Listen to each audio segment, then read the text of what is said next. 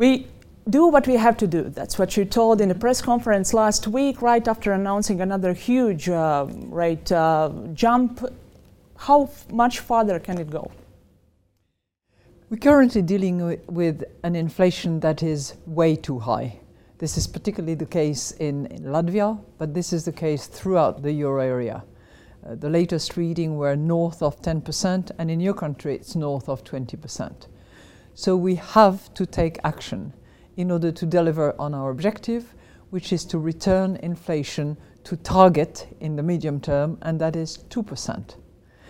So, what we have done uh, for the third time now is that we have hiked interest rates and we have made progress, but there is still a way to go because to reach our target of 2%, we need to find the interest rate that will actually deliver that medium term 2% target. So there is still a way to go. A way to go. I understand you want to tell specific numbers, but still, uh, hypothetically, is there a point where you just draw a line? No matter what inflation is there, you just won't go higher than that, or sky is the limit in this? The, the rate that we want and the rate that will be um, efficient and proportional is the one that will deliver for us inflation at 2% in the medium term. Now, you'll tell me, how do you know that? Well, we will use various uh, criteria and indicators. We will, first of all, of course, look at the inflation outlook, look at the economy and the economy outlook number one. Number two, we will look at the measures that we have already taken. And number three, we will look at the time lag between measures that we take and the results that we expect. But we still have uh, quite a way to go. So there's no ceiling. If it's needed, then it's, it's needed. We will do whatever it is needed uh, in order to reach this target. And we will use all instruments. Interest rate is one but there are other instruments, including uh, reducing our balance sheet, which is something that we will debate at our next December meeting. Uh, December meeting, this is the one where it could be another raise this year, the last this year? December meeting is the last meeting of monetary policy for the governing council, so there may very well be another uh, interest rate hike. Yes, this is something that I have announced at our last press conference. Yeah. There has been a serious public debate about the efficiency of the current uh, policy since we know that the source of inflation this time it's not people or countries spending too much, which can of course be stopped this way. It's uh, Russia's war, which has pushed up uh, the energy prices, which uh, therefore push up uh, everything else, and there is doubt whether this can be stopped the same way too. Are you sure about this? I am certain that we have a mandate to deliver upon. I'm sure that we have to restore price stability. And while it is not the measures that we are taking and that we will continue to take are not going to instantly reduce the price of petrol at the pump, uh, are not going to instantly uh, eliminate uh, the supply chain bottlenecks. But what they will do is number one, remove all the accommodative policies that is still in place that is still stimulating in, um, demand. And importantly, we will also make sure that inflation expectations remain anchored, and we want to avoid the risk that they become de anchored. To do that, we need to increase rates and use all the tools uh, when necessary, including, as I said, reducing the size of our balance sheet. So without, we, we are not sure how um, fast it will be better, but without this, it would be even worse. That's kind of what you're Oh, saying. if we didn't do what we are doing, yes, it would be a lot worse because inflation would be, would be fueled, let loose, and would increase and would make people more miserable and the most vulnerable people even more so than the rest of them. About uh, most vulnerable people, when central ma- uh, bank is making those decisions, do you take in account that they will hit some countries uh, harder than others? You mentioned that inflation in uh, Europe altogether it's about 10%. Here in Baltics it's about 20, 24, I guess, in Estonia. Mm-hmm. And uh, these are the countries where income is lower already, mm-hmm. and a uh, huge part of it goes for electricity, food, and stuff like that. And now the mortgage will jump up as well. It's a big hit for them. Did you like consider it when we, making we those? do well? First of all, you know we have a mandate, but behind a mandate are the people of Europe, and we deliver on our mandate for the people of Europe, all of them, the euro area, the 19 member states, soon to be 20. So they are always uh, the concern that we have at the end of the day because price stability is precisely there to secure an environment where uh, jobs are created, where investments are made, when the economy is predictable. And, uh, and we do that thinking of all of them those who have high inflation, those who have slightly lower inflation. But inflation everywhere is way too high. So there's no question in my mind that we just have to fight that inflation. Uh, much higher rates, of course, affect not only individual uh, people but also countries who have borrowed a lot, borrowed a lot during the COVID crisis, and now they will have to pay more for those debts. Do you see any risks for those countries with really big debt to GDP, like Greece or Italy? Well, the uh, you know the yields uh, are increasing across the board and are affecting all member states. So monetary policy has to do what monetary policy has to do, equally, governments have to take the measures that are necessary in order to protect the most vulnerable population, but also with a view to maintaining uh, debt sustainability and in the medium to long term reducing debt to GDP. Do you see governments successfully doing that? I think that you know what has happened in in the UK a few um, weeks ago has been a serious signal that uh, expenditure without appropriate revenue uh, is not exactly a recipe for financial stability.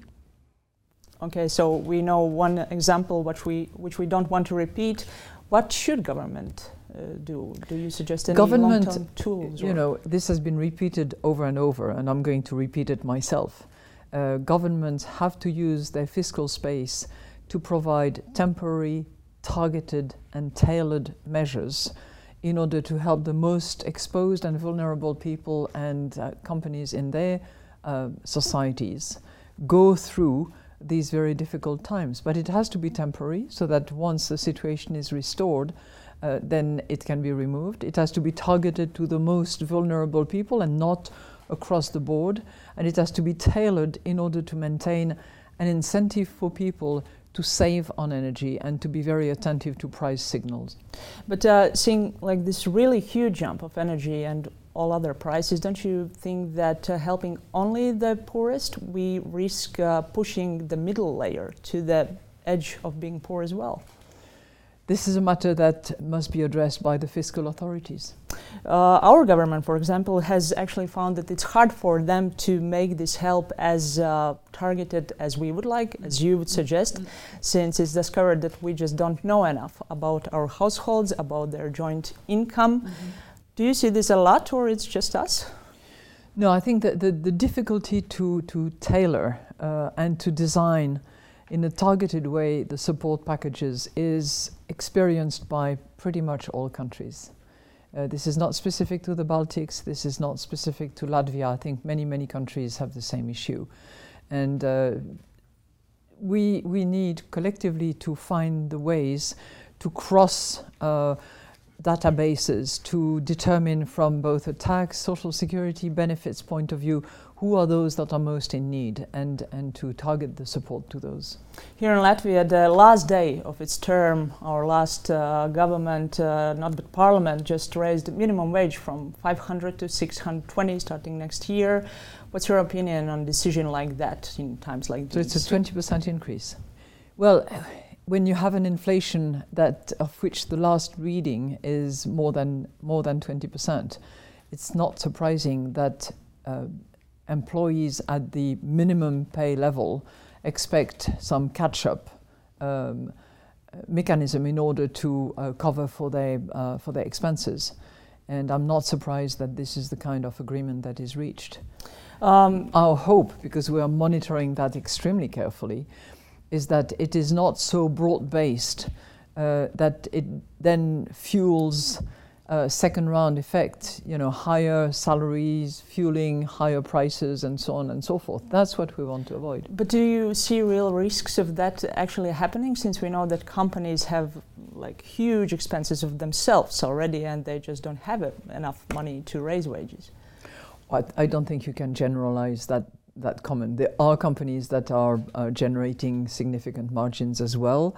Uh, I think that the the reforms that are being proposed by the Commission as part of the, uh, the, the, the, plan against uh, the current energy crisis is a good example of that, where the windfall profit are being um, you know, reallocated in order to, uh, to help the most exposed uh, in our societies. But you know, when you look at the, uh, the, the, margin of companies over the course of the last couple of years, uh, it, it, it, it, has, it has been generally maintained.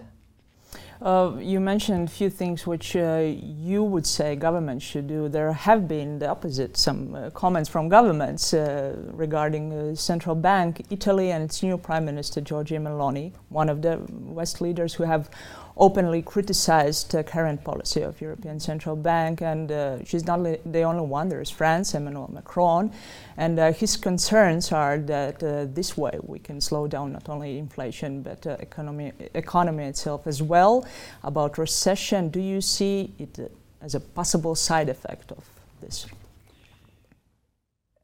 I see one very clear objective that we have, which is set uh, for the central bank and for all the national central bank in the euro system, which is price stability.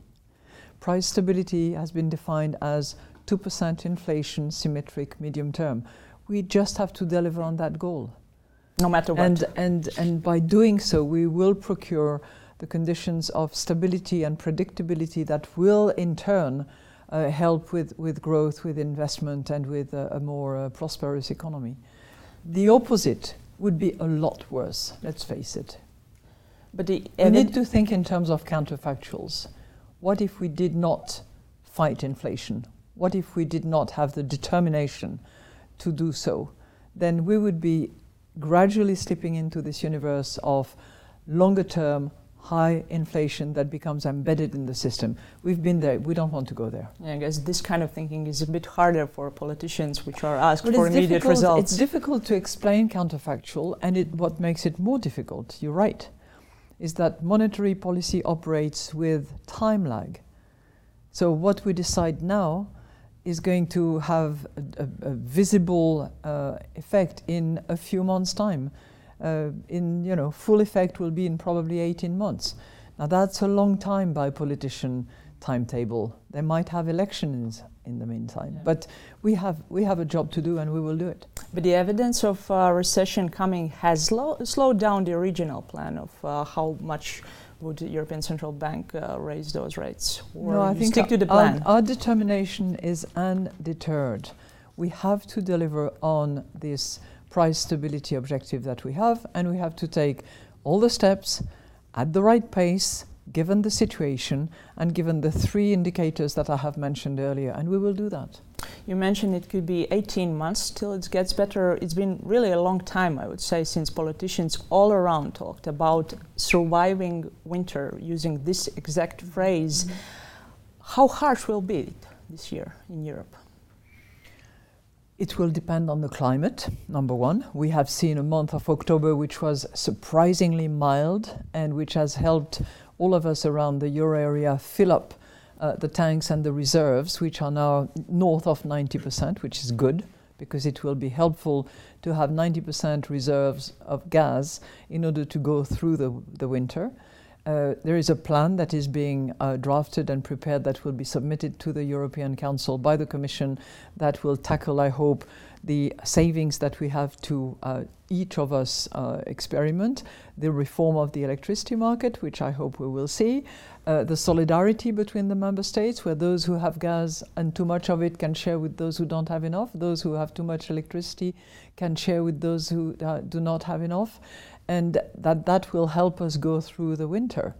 Um, that's that's my my expectations for this year. Next year is going to be another story because the reserves might not be as high as they have been, and in the meantime, the substitution that we observe at the moment will have its cost, and we will have to face it. And of course, we understand that in long term, in order to be uh, to stop something like this from happening, we have to be uh, energetically independent, which means we have to replace the old infrastructure so that we can switch from gas to other resources. We want people to invest money in solar panels, and in order to do that, they have to borrow money, which will be no more expensive. Aren't we kind of stopping people from these kind of important spendings as well? By well, raising Don't rates. forget that the, the energy transition is something that the Europeans have planned now for about two years. It's next generation EU. It's nearly 800 billion euros that are allocated to transition to a, a, a different policy mix, which will give us more independence. And it's about digital transition as well. But the two are going to move forward together. That transition is going to be a mixture of public spending and, and funding. It's also going to require private funding uh, from the corporate and from the households. Yes, of course. And the question is, will they have money enough left for this, and they, will they will they be ready to well, borrow? I'm sure, I'm sure that those investments will be encouraged. Yeah, it should be definitely. When could we return to normal in, uh, situation, to normal inflation um, rates decreasing, hopefully? Well, we have a medium-term horizon, which is to return to 2%, and we will get back to that. Is that going to stop the war?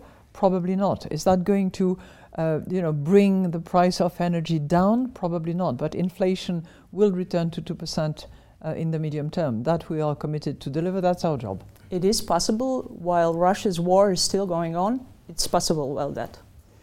You know, if you had asked me a year ago, is it possible that we have a war in the middle of Europe?